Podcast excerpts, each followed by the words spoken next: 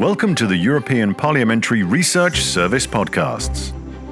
In this podcast, we'll talk about pollinators, the key role they play in nature, the threats they face, and the EU action to protect them. Stay with us. They might not be your favourite insects out there, but without them, we wouldn't have much left to eat and could even go extinct. Now, what makes them so special? Basically, their role as pollinators. The vast majority of Europe's native flora and crops depend on insects, like bees, for pollination. And we have a rich diversity of them in Europe, including over 2,000 species of bees, about 500 butterfly species, and almost 1,000 species of hoverflies. But many of these wild pollinators are under threat and declining. According to the European Red List of Bees, around 9% of all bee species are threatened in the EU, and the EU Grassland Butterfly Indicator has recorded a 39% decline in grassland butterflies since 1990. And this puts us all at risk. Worldwide, changes in pollinators' diversity and numbers have generally led to a loss of crops and wild plants.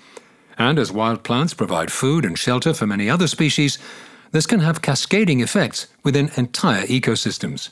So, what is the EU doing to protect them? Vivienne Halleux is the European parliamentary research expert on this subject. The EU counts a number of laws that directly or indirectly protect pollinators, including the regulatory framework on pesticides, the Common Agricultural Policy, and the LIFE programme, which funds projects on nature and biodiversity.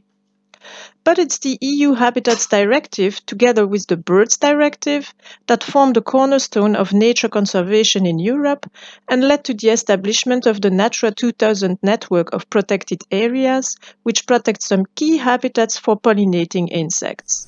The Habitats Directive also protects certain pollinator species, including butterflies, moths, and beetles and the EU has also taken action against invasive alien species, such as the Asian hornet, which preys on honeybees and other pollinator insects. And what does the pesticides legislation say about the protection of bees and other pollinators? Well, here as well, rules governing the approval of pesticides require taking into account pesticide effects on honeybees. And the European Food Safety Agency is currently reviewing its guidance on the risk assessment of pesticides on bees which was actually never adopted, at least formally, due to reluctances from member states. One key aspect of the review process is the setting of specific protection goals defining the maximum acceptable level of harm to bees on which EU ministers have recently agreed. So, have all these initiatives and legal protection mechanisms succeeded in protecting wild pollinators? A 2020 report from the European Court of Auditors concluded that EU initiatives taken so far to protect wild pollinators have been too weak to bear fruit and suggested stronger action to be taken. Although progress has been made in the implementation of the EU Pollinators Initiative, adopted in 2018 to tackle the decline of wild pollinators, more needs to be done, in particular, to address the loss of habitats in farming landscapes and the impacts of pesticides. In an analysis of the potential for CAP measures to support wild pollinators on farmland, experts found that ecological focus areas largely fail to deliver the necessary pollinator resources in agricultural landscapes. And sometimes, even if the intention is there, the lack of proper knowledge about wild pollinators makes national plans ineffective. But there is hope. There is always hope. Both the EU biodiversity and the farm to fork strategies set out specific targets for nature conservation and restoration that can help advance pollinator conservation.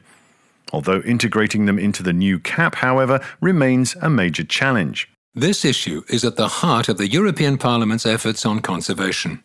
Here's Vivienne Halleux from the European Parliamentary Research Service. In its resolution on the EU biodiversity strategy for 2030, Parliament called for an urgent revision of the EU Pollinators Initiative with stronger monitoring measures, clear time bound targets and indicators, and more resources. The Parliament also made clear that the revision of the European Food Safety Authority bee guidance document should ensure a level of protection at least equivalent to that laid down in 2013. Members of the European Parliament also called for a ban on all neonicotinoid based pesticides and the inclusion of EU wide binding pesticide reduction targets in the upcoming revision of the directive on the sustainable use of pesticides. But will their calls be heard? Well, they should. It's our own survival on the line. Read more about it on the EPRS website. This is a European Parliamentary Research Service podcast. Thanks for listening.